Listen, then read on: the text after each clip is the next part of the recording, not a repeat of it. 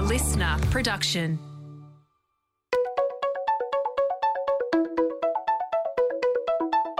Hi, this is Paul McIntyre. Welcome to the M I three Audio Edition.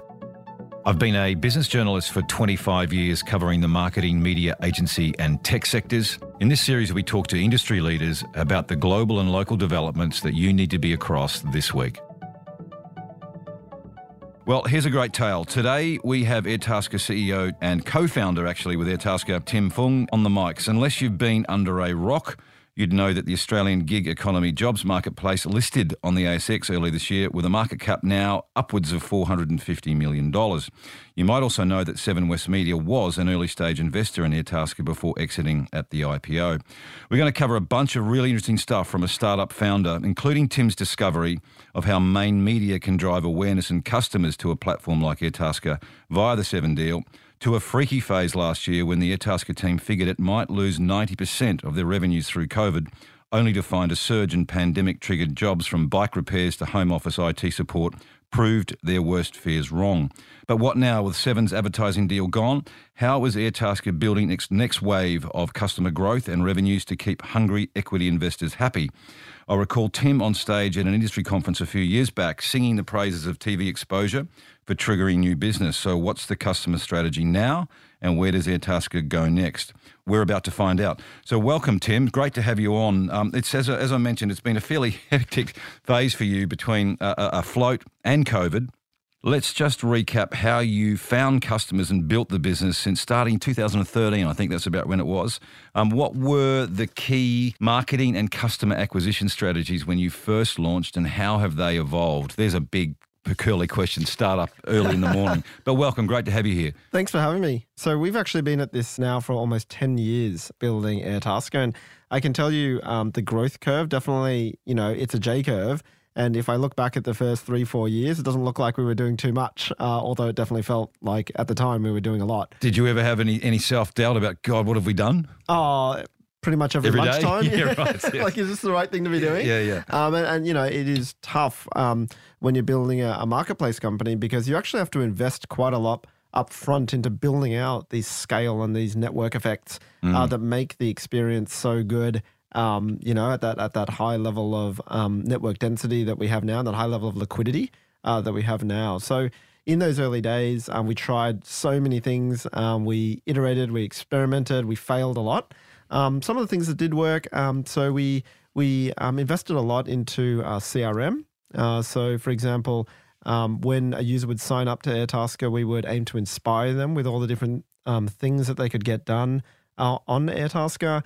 Uh, we did a lot of uh, standard performance and digital marketing uh, stuff in a really scrappy way, uh, things like, you know, S E M and AdWords and, and things like that. Um, and then also what we did, and we didn't really know that this was uh, what we were doing at the time, but we were uh, really good at telling some of the stories that were happening inside the Airtasker community um, out in, in the form of P R and communications. We would see these really interesting, awesome tasks happening on Airtasker, you know, whether it was lining up for the first iPad in the world or lining up for In-N-Out Burger, all these things that were like relevant to the zeitgeist. And when we would talk about them in the media, people would love it. Right. And what we realized there is we had uncovered something, which is that Airtasker is a community platform. It's not about us and, you know, the, the technology uh, that we're building. It's all about the people and the stories in the in the Airtasker community, and that's what makes it um, a really exciting business. And and that's how we got that initial attraction that enabled us to build the network effect that we have now. So it was essentially media coverage of the stories. And so just when you talked about lining up for an i an iPad or an iPod, um, w w like how has that got to do anything with Airtasker? Well, some of it was looking at um, the data and the trends that we were um, that we were uncovering. So one of the things that I found out about the local services economy is that it's not really tracked in any way in a centralized uh, way that um, you know actually can tell you how much are people paying for cleaning right now, right. How many people are, are, are getting dog walking, um, what's the hourly rate for those uh, kinds of jobs. All of this data wasn't available, um, but by bringing this into an e-commerce marketplace environment, uh, we were able to start uncovering some of those data and those right. trends and those stories.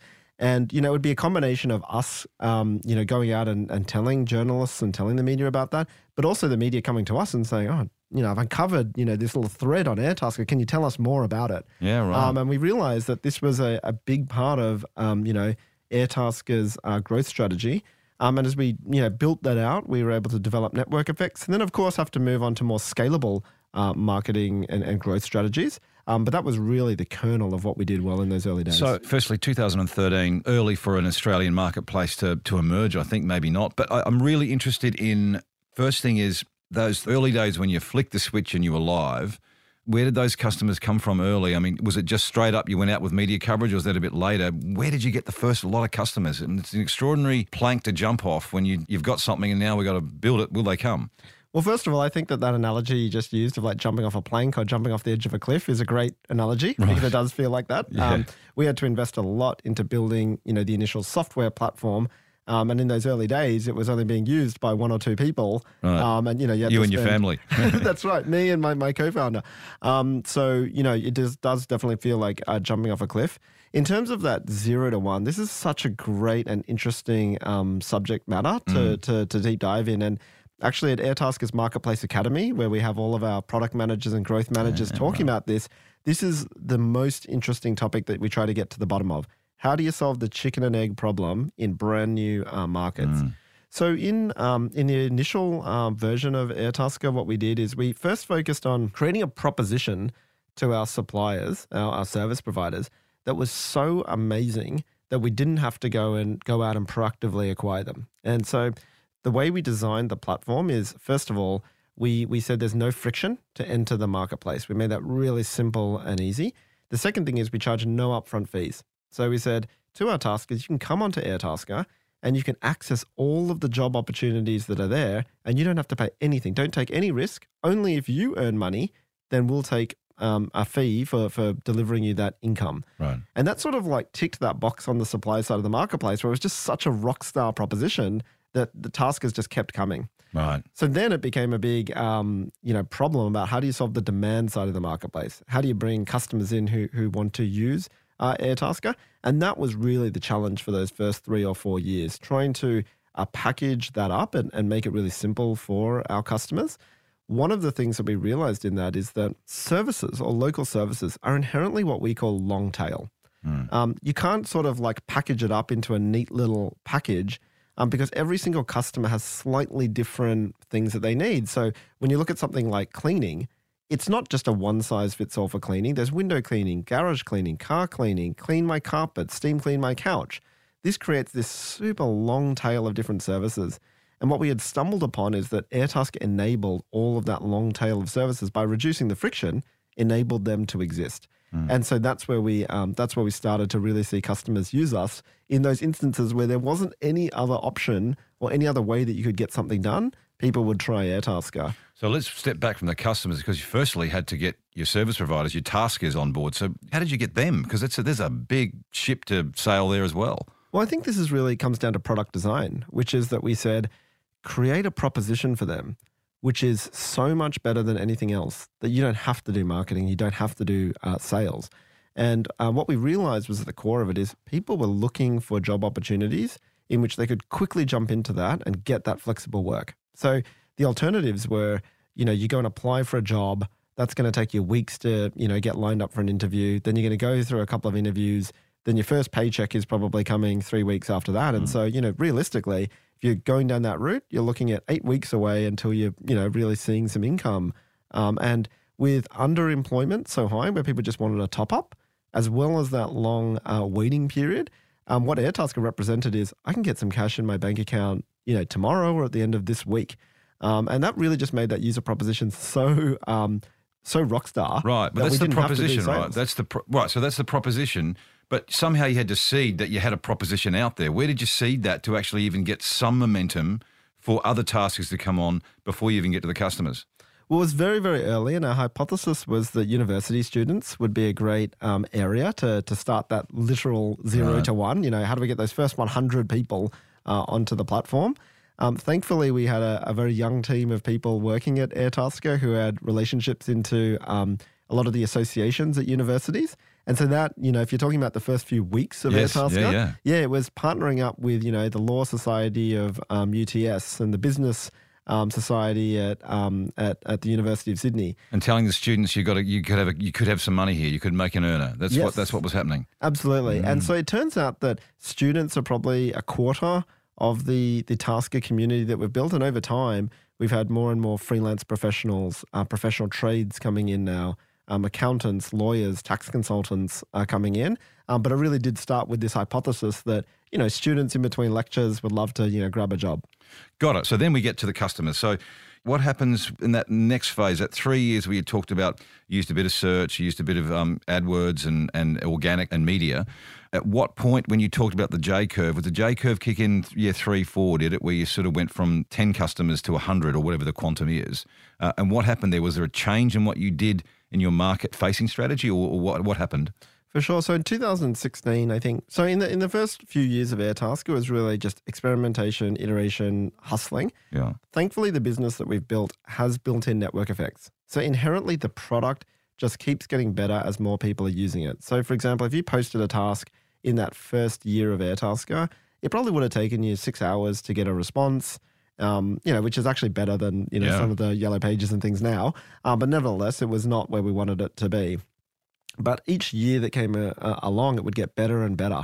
And the number of reviews and the experience and the skills of the, the service providers on our platform would just keep um, getting better and better. And so by the time year three or four came around, you would post up a, a task and you'd get, you know, one or two offers in about five minutes. And that was just the aha moment for a lot of our customers to say, oh, wow, I feel like I was alone and I couldn't connect with the skills that I need, but I posted on Airtasker and in five minutes, I've got someone talking right. to me. So we do have that built into it, which was, which was, you know, also a tailwind in in building up that momentum. Um, in twenty sixteen, what we realized is that we really need to turn Airtasker into a household brand. We need mm. people to not be just finding us through, you know, a Google search or just, you know, we can't rely on just a word of mouth uh, occurring. Context then, how many customers did you have and how many tasks would you have had then, Tim? I think at the time we were doing a, a run rate. So this is like we're looking at it on a monthly basis. So we're around about fifteen million dollars of G M V, which is the total sales that goes through our, our marketplace. Jobs booked, if you like, value of the jobs. Is that what you mean? That's right. Yep. And uh, where we are now is, you know, in excess of ten X um, okay. that that size. But you, you can kind of tell that, you know, the first four or five years was incredibly difficult compared mm. to the next. Mm. What we did do in two thousand sixteen is we partnered up with Seven West Media. Uh, so they came on board as um, an equity investor.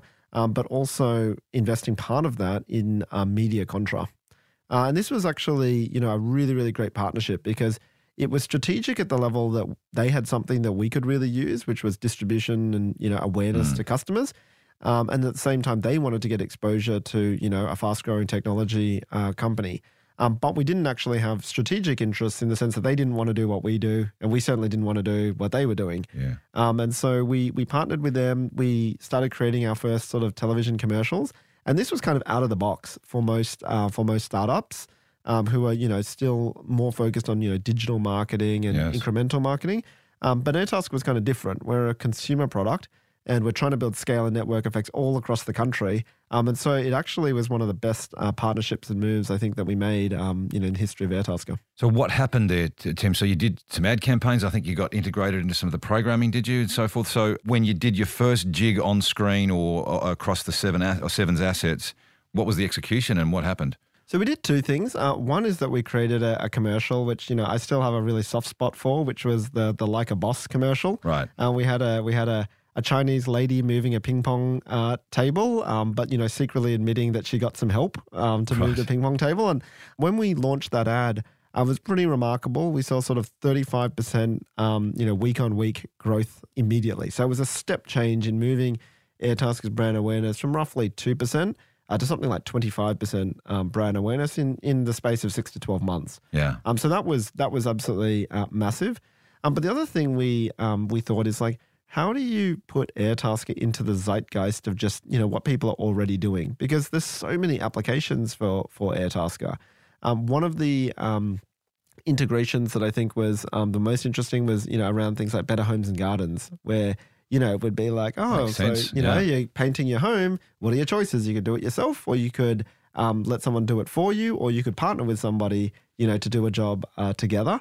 And so we had some great fun with, you know, creating segments around that. And Um, again, introducing the real taskers on Airtasker mm. into the media landscape. And, you know, it's great to recognize some of these people who have, you know, incredible skills and, you know, put them in the spotlight for, for a moment. Well, it's interesting because coming from a, um, a startup business where, uh, as, you, as you've already mentioned, so many startups follow the Dollar Shave Club example where you've got the C E O founder doing a crazy YouTube video, it goes viral, it attracts attention, gets awareness, gets customers, and, and you're away, right? And so many startups followed that model from, and that was around, around probably you, around two thousand twelve, I think that that uh, Dollar Shave Club bid came out and it went went off. So many followed that. And then so what, in talking to, to the Dollar Shave Club guys uh, a year ago, they were saying that because that trail is so well worn now that there's so many startups that do it, they go for the YouTube, they go for the social, and it's just crowded and trying to get cut through, it's really hard. And so a lot of the startups are now going to mainstream media to get fast awareness, fast reach. It looks credible for a startup to be aligned. If you're on the television screen, oh, they must be serious. At the same time as all those old legacy companies are powering into digital, there's this kind of crossover going with startups to legacy, legacy players to, um, into digital.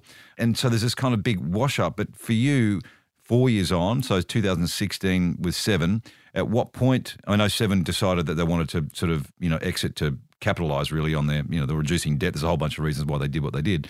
Was there a natural peak with what you were doing in, in with your Seven relationship across its assets? Did you did you ride it out to the top, or was there more headroom if you'd if you'd looked for it? Well, I think there's always more headroom to keep investing into brand building and, you know, awareness uh, for any kind of consumer product. So we certainly uh, could have gone further, but the way I would characterize it is that, you know, for four years uh, we really went on a journey from getting to, you know, two to twenty-five percent uh, brand awareness. And that's a pretty, that's a pretty big uh, jump. Yeah. As we started to reach those kinds of levels, we started looking at other forms of marketing. We're also looking at um, taking Airtasker international. So there's, there's sort of two aspects uh, to to that. And I think now that, um, you know, it's been fantastic to get Seven and exit and help them, you know, pay down their debt, um, as you as you mentioned. Um, but it's also great for us in that we can now take that budget that we used to, you know, have to spend in uh, free-to-air television and have that freedom and flexibility to deploy that across all types of different channels, uh, both in Australia um, and, and internationally. Well, let's go there, Tim. So so what does that what does that new channel mix look like for you? And whatever that mix is, why are you going there? There's a couple of things. Uh, one is um, part of where that, um, that investment is going into is the people at Airtasker. So a lot of uh, marketing and, and modern growth strategies today are very dependent on technology. And mm. so... You know, you, every time you, you look at something, whether it's a search engine optimization, whether it's a C R M campaign, you know, emailing and push notifications, um, you very quickly come up to needing an incredible level of competence in, in software engineering, uh, data and analytics, product management, and growth marketing. Mm. And so a lot of, um, you know, our um, P and L has changed shape to be even further invested into the people um, of Airtasker. And that, that's been, you know, a wonderful journey. Um, in terms of new international markets, uh, we're absolutely investing into a mix of both headcount um, and and marketing, as well as um, recently making an acquisition as well to jumpstart the market. So that's really given us, you know, this new capital and this flexibility um, that we've got with this new capital is opening up a lot of different opportunities. So it'd be fair to say that your your typical awareness building efforts from sixteen to twenty-one with with Seven is now moving to more digital and functional performance channels and execution, search, social. Are you doing any advertising at all? I think brand building is absolutely still part of the mix for Airtasker. It's in incredibly important. You know, we want we want to be top of mind, that household brand name. When you need something done, you're going to think Airtasker. I need to Airtasker it. You know, mm-hmm. we want to keep uh, driving that um, uh, that message. So. Um, in that regard, I would say that um, it's not a switch between channels. It's not to say we're going to turn off T V and put everything into YouTube or Facebook or, or, or something uh, like that. I think it's fit for purpose. You know, mm. the objective here is uh, building the brand, and that could happen through a mix of uh, Facebook, YouTube, above the line, um, and outdoor too. So let's um, let's get to the really interesting bits of of last year, because there's some fascinating, um, as we said, there's a great, some great tales in there. Um, talk us through when COVID hit. There's a great anecdote that you you kind of did your crunch your numbers and went, we could be up for a massive slash, as it, as everyone did, including M I three, looking at last year. Whoa, do we have a publishing business? But um, for you guys, even more dramatic. So just talk us through the scenario there of, of your scenario mapping, if you like, when you thought, where could this go? What's going to happen to us? That's a, it's a really great question, and, you know, it's a great story. So Um, in February, March of, of last year, we initially saw that um, the marketplace experienced a depression of around fourteen percent month on month. Um, and that, that's a pretty big number um, at the at the level of um, marketplace volume that, that we were doing at the time. So it certainly didn't look like a little blip on the screen. It looked mm. like, oh, this is pretty, this is getting pretty serious. And and when we looked at each other at a very superficial level, we said, well, Airtasker is all about in-person interactions and meeting people face-to-face, and, and that might not be possible for quite some time. Mm. And so we started hypothesizing, you know, this could drop by eighty, ninety percent, you know. Um, we have a lot of remote tasks on Airtasker too, so, um, you know, that, that, that bit would have always been resilient. And and we got pretty nervous. So the first thing we did is we actually, you know, made sure that we secured the the trust and the safety in the community. Um, but the second thing we did is we were actually really transparent about this with staff, to make sure that they felt safe and secure during this um, scenario and they knew what was happening. And what we hypothesized here is if volumes go down by fifty percent, we're probably going to have to start cutting people's hours, which I think was a popular thing to do back in, in that period. And we said if it drops, you know, further than that, we're probably going to have to make cuts to staff. And, you know, we want to let you know about that up front um, so that we all know what sort of numbers that we're looking at. You know, if it drops by fifty or if it drops by sixty percent, here's what's going to happen. And that was actually really great in building trust, I think, with our with our people to say, okay, cool, they know what they're doing, and you know that it would be what it is, um, but I understand the situation. And and then what we noticed is that the marketplace just started to to change shape, and so almost immediately we started seeing different kinds of tasks coming up on the platform. So. Um, as you might remember back, uh, you know, in the toilet paper era, yes. um, people really wanted help with uh, with shopping deliveries. Um, ah. Other people wanted in-home uh, personal trainers, like, you know, remote um, personal trainers. Um, bike uh, repairs was something that spiked. I think it was like one hundred sixty percent week on week or whatever, yeah. as people started to embrace different kinds of transport. And um, and then on the other side of the market, our service providers, they started getting really innovative too, which is the great thing about having a marketplace where the incentives are aligned. Uh, they want to help. We don't have to force them mm. or handle them or anything like that. Um, and they started saying, well, I can do a lot of the things that I used to do in person remotely. Uh, one great example was someone who helps uh, install um, baby seats in cars. Yes, right. And so rather than, you know, going out and doing it herself, she would offer um, to um, to uh, get onto a, a mobile video chat with you and talk you through talk the problem. Talk you through it, right. And, and, you know, it's a great example that it's not the labor that you're buying, it's actually the skills and the expertise of that person who can, you know, teach you how to do something mm. and give you that confidence. The um, the overall outcome of that was that the marketplace just gently adapted to the new demand and supply and um, overall proved to be super resilient. And as a result, two thousand twenty calendar year was the best year of growth for Airtasker point to point. Extraordinary, isn't it? So there's no Armageddon at all. No, it's quite quite the opposite. And actually, I think it revealed to people, you know, that they could try something new and, you know, kind of force them to have a crack at, at something different. Um, and then they stuck around, which is great. So what, particularly around COVID, were the most interesting insights and observations you made about your customer behavior? Was it, was it, was it a... Whoa, didn't see that coming. Well, that's really interesting. You've talked to some of them really about them organically re reinventing themselves is really what was happening on, on the platform, weren't they? But in terms of uh, customer behavior, consumer insights, what have you learned now that you didn't know coming in? Well, I think we, you know, we obviously learned about the different category mix and what are the demands um, of, you know, people in the Airtasker community. So, you know, we have category mix uh, mapping where we're looking at the different types of tasks that are coming through the platform, and we could see, you know, a shift from, you know, some categories did go down. For example, domestic cleaning was something that, you know, with people working from home, uh, that would reduce. On the other hand, right. you know, we mentioned some of these other nichier categories that that, that started to emerge. Um, so I think we, we learned about that.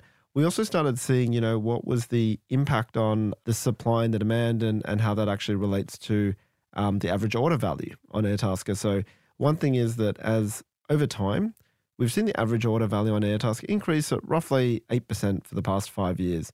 Uh, during this period, we actually saw, because the, the skills were changing and in, in some cases becoming more sophisticated and complex, and there being a shortage in the number of uh, workers on the platform with migration, you know, people, some people leaving the country and others not able to work, uh, we did see the average order value continue to increase uh, on the platform. And I think that's a great thing for our taskers.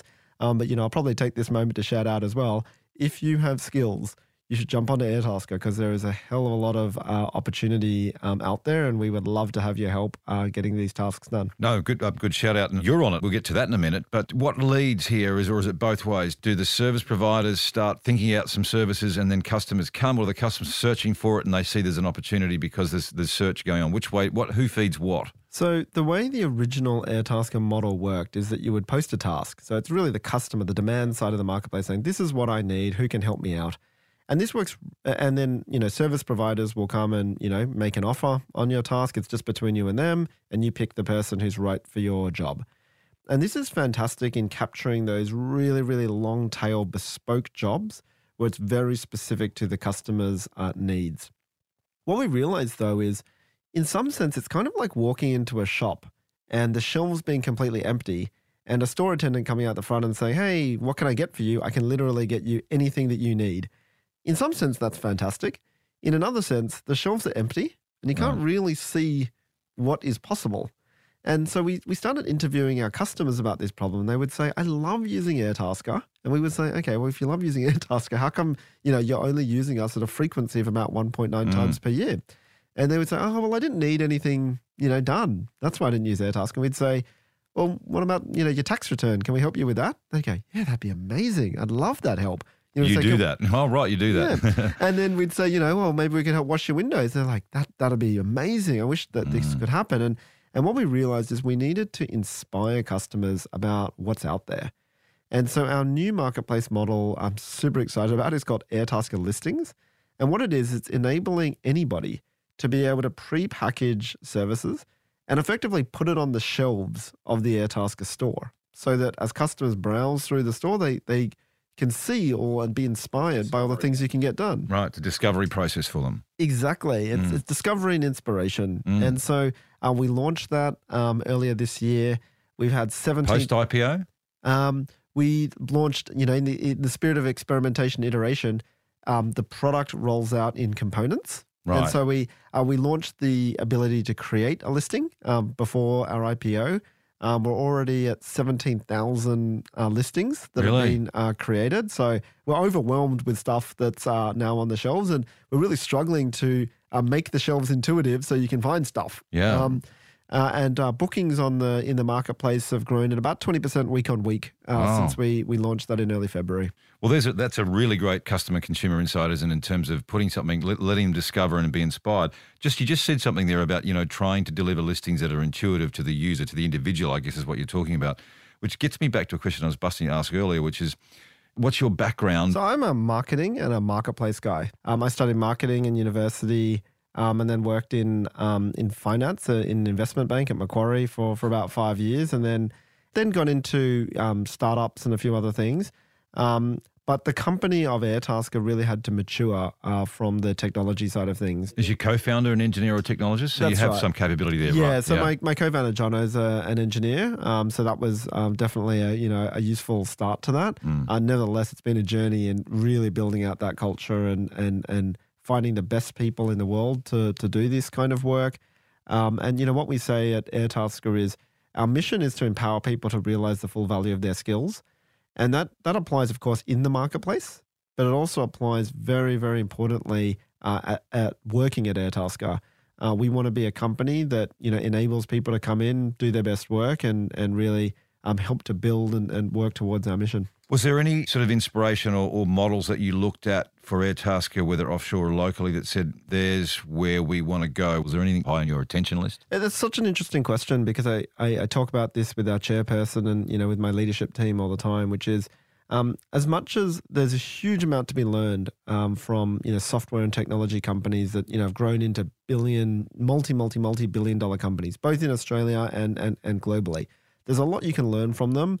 Um, for example, methodologies like using uh, O K Rs, um, having cross-functional um, empowered product teams. These are all like ways of working which mm. have proven to be successful uh, models. At the same time, you need to chart your own course. Uh, for example, right now, Airtasker is a company of around about one hundred fifty um, people. Actually, with the Zali acquisition, we've just brought across another eleven people. So, you know, it is uh, certainly growing. Um But that's very different to where, for example, Amazon is with a million employees, yeah, or right. where Google is with, you know, hundreds of thousands of employees. So I think you've got to take the learnings from the people who've done it before, but also not just cookie cutter that. I think it's actually quite dangerous to cookie cutter um, because sometimes, you know, you look at Google and you go, well, they have four kinds of noodles in their salad bar that's free at the, you know, at, uh, on their massive global campus. Is that what we need to do to be yes, successful? Right. And the answer is probably not. Yeah. Competitive set, Tim. So, you know, you've got others like, I guess, a highpages. Where is your broad competitive set? Where are you pulling from? What are people, people that are going to Airtasker who are just kind of going direct to tradies via Google search, or what, what happens? So most of the uh, local services marketplace right now is completely untapped. You know, if you look at uh, from an e-commerce perspective, so who is actually buying services online? Um, now, there are a lot of companies that are doing advertising or subscriptions that sort of focus on the supply side of the marketplace. Mm. So, for example, you know, you mentioned highpages, which is focused on tradies. Uh, and you have other, um, you know, classifieds and directories businesses pretty much doing the yellow pages, but, you know, the, the online version uh, of that. And the big differentiation there is they charge sort of advertising fees or upfront sort of subscription fees rather than facilitating, you know, an actual transaction between a buyer and a seller. Um, so in that space, Airtasker is, you know, really in a blue ocean uh, in Australia. And then interestingly, when we went to new countries like the U K and the U S, we were looking around and we're like, is anybody doing this? Um, and, and the great thing is uh, with our U S team now on the ground led by Bo Fishback, the founder of Zali, you know, what he says is it's unbelievable, but, you know, we're the same. We've got a whole bunch of, you know, Yellow Pages two point oh type companies, but no one is just doing local services, e-commerce. Mm. Mm. Um, uh, so Airtasker is going to go um, over to the U S, and, and really what we're fighting against is how do we get the word out, um, you know, in the quickest possible it's way. It's the awareness of the, of the company and the brand first uh, for what it's providing. That's where you're at. That's right. And, you know, the great thing is about our model is that we can keep investing into the software, the data systems, and, and the product. Um, it's all centralized. Yeah. So we can just keep investing more and more into creating a better um, software product, and that really scales globally. So just on that, you're going to the U S. So how, what is your grand plan at this stage to, to, to get customer acquisition and brand awareness in the U S, a giant? You crikey, that must be daunting. It's a great uh, question around planning, and I think um, you know I think the saying goes, you know, the plan is nothing, but the planning is everything. Right. You know, it's that that that concept of, you know, you got to plan the next three years, but in two months you're probably going to plan the next three years again, right. and again and again. Um, so I wouldn't say that we have a grand uh, plan. What we do have is a great team of people who are empowered to get out there and be agile and um and and serve the mission. Uh, so in the U S market, um, we acquired a company called Zali. Um, it brings to us uh, nine hundred um, verified service providers uh, on the platform and five hundred ninety-seven thousand registered users. Right. Um, and that gives us a real jumpstart into that market, particularly in their focus areas, which is Kansas City and Dallas. Right. Uh, so that's um, been an interesting jumpstart to that. We've then also brought across uh, the eleven uh, great marketplace experts who work at Zali, um, and they're going to be leading uh, the charge over there, as well as some great product functionality.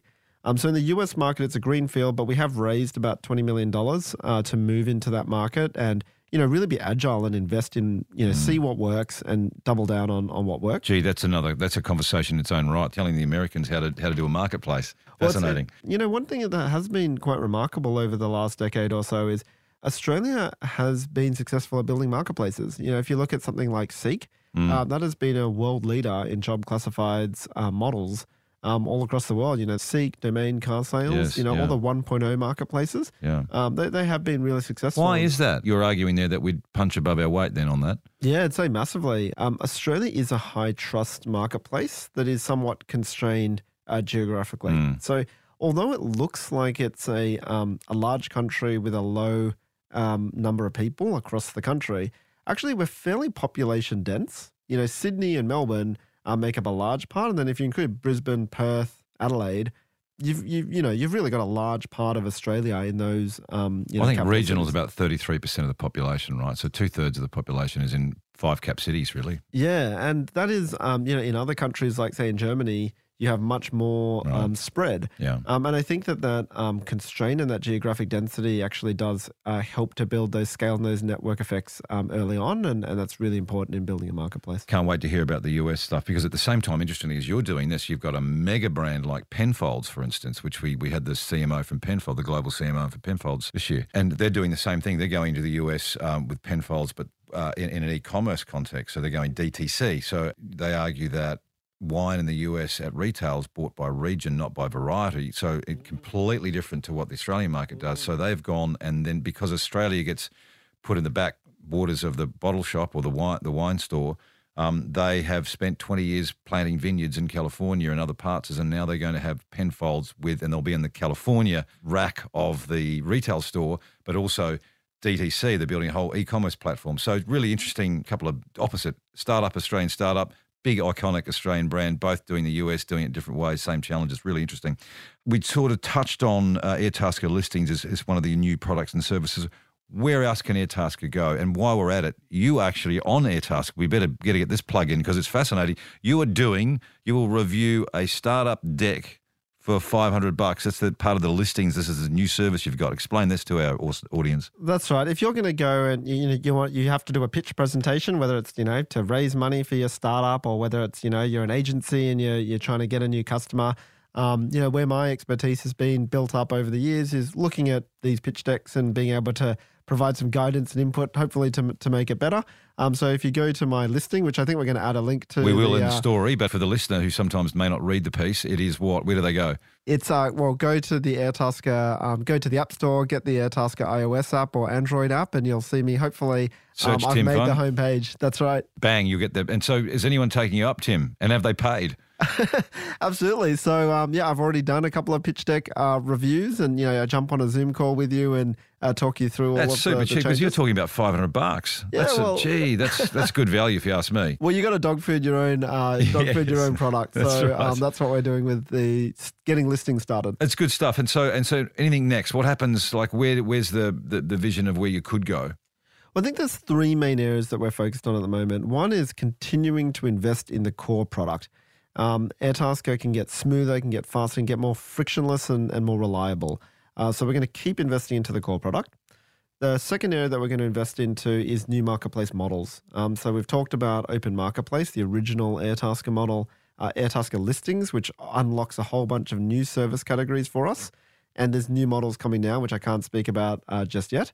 Um, the third area is international expansion. So we're focused on the U S uh, and the U K markets uh, for now, um, but but certainly there's a huge amount of um, area where um, the Airtasker mission of creating jobs and empowering people to realize the full value of their skills is really relevant. So the the tease you gave us about some new stuff that you're not going to tell us about, Tim, what what time frame do we see that? Is that six, twelve months out? When will we start to see the emergence of those brainchilds? Well, I think if I asked my engineering team for a, a drop dead date at which these products would uh, launch, they'd probably murder me. Um, right, so, so I'm not gonna I'm not gonna do that. The but next so, five years. Uh, that's safe. Exactly. No, I think um, one of the things that's been great about investing into, you know, such a, a strong product and engineering team is that, you know, things happen now in weeks um, and mm. not months and quarters. Wow, that's okay. And just while you're on that team point, you said there there is a huge shortage of, of people in the market across any sector, any category. I mean, whether you're in digital marketing, whether you're in engineering and so forth, it's just like what's happened in the last, COVID's spawned maybe the, the, the visas and the work visas and so forth, the problem. But are you seeing that and, and how are you coping with that talent shortage? Because it's in, in, in a lot of the conversations I have across the markets that we cover, it's a big problem. It is a big problem. Um, certainly from a company perspective in hiring engineers, data scientists, um, product managers, product designers, that has been a real challenge. From a skills perspective, um, a lot of the folks that are being hired are, you know, were previously coming from overseas right. um, into Australia. And we're trying to jumpstart that experience and that expertise, you know, whether from the U K, the U S, um, or all over the world, uh, really. So that is definitely challenging and continues to be um, a challenge uh, for us as we try to scale the team. Mm. We cannot hire fast enough. Mm. Um, in terms of the marketplace, we're also seeing a shortage uh, there. Um, and what I, you know, that was my uh, my earlier plug. If you have skills and you're mm. looking for ways to earn extra money, I really would love you to join uh, Airtasker and get on the feed and have a look at uh, what you can do. Because the demand's there. The demand is exploding. Mm. Um, and, uh, you know, thankfully for Airtasker, we have a really uh, great engaged tasker community, tens of thousands of taskers who are, you know, working their butts off um, every single day on the, on the platform. But we need more people. Um, demand just keeps uh, exploding. And as you mentioned, in terms of, you know, what is causing the catalyst of that, I do think that the migration issue um, and having closed borders is is a major a major issue. I think that, you know, transient workers were certainly part of the, mm. um, you know, part of the mix, and, and those are no longer here. Is there a sort of unmappable at the moment uh, benefit to that, and that it may force us to, to produce or find local talent, develop local talent, or is that just sort of like a, no, too, actually no, too hard and not going to happen? Well, I think in terms of the company and, you know, those jobs around, you know, technology, yes, I think we're going to be forced to do that. Is it the fastest way to get where we want to get to? Probably not. I think that um, having a mix of both local and imported uh, talent and skills into the country um, would definitely be a faster route to get there. And, you know, I think if you ask the likes of Atlassian and Canva and, you know, these other really successful companies, they'd probably um, mirror that sentiment. So I'm going to let you get on with building a very fabulous international uh, play. But the final one is that this notion of, let's talk the flex versus gig economy. Now, you're sort of moving from gig to flex. Is it semantics? What's that about? And there is a bit, there is a bit of noise and frustration and criticism around the gig economy for a bunch of reasons. What's flex versus gig? So I think that, you know, when we, we talk about the gig economy now, that's sort of shorthand for any app in which you're, you know, um, getting work. And um, I think that the, it's much more nuanced than that. You mentioned the difference between gig and flex economy. The way we see it is a gig economy platform is characterized by the app or the platform itself sort of determining the scope of work to be done, like telling you what to do, and also determining and defining the price that you're going to get paid for it. Um, so I think like ride sharing and food Menu delivery like kind of fall right, into okay. those um, those uh, kind of categories. Here's what you're going to do, and here's how much we're going to pay you for it, accept or or, or reject. Um, Airtasker is very different from that. We're an open marketplace. We're community-driven, which is that the customers, uh, you know, define the problems, and the taskers define the solutions and how much they want to be paid for delivering that that that s- solution. And so that's completely different. It's not actually Airtasker determining the price and scope of work. It's the community. Mm. Um, and I think that that is, um, you know, in the, in the case of those first instances, the gig economy companies, you know, we certainly welcome, you know, the concept of discussing regulation and, you know, and how we, um, how we define that, because the platforms are in that position. Um, but when it's a community marketplace, I think we need to think more about education. Mm. How do we help mum and dad, the customer who is, you know, um, are booking these local services about what's a fair rate, how to set up a, you know, a safe home environment, et cetera. And the same for the service providers who are doing the work. It's all about education. Tim, fabulous talking, really fascinating. And we should have some more conversations, I think, once you're U S and U K market and some, some other things. But great to have you on the mics, and thanks for joining. I know our listeners will love this. Thank you. Thanks so much for having me. This M I three audio edition was presented by Paul McIntyre. That's moi. Producer Nick Slater. Music by Matt Dwyer. For more episodes, go to listener dot com or download the Listener app and search M I three Audio Edition to listen for free. Listener.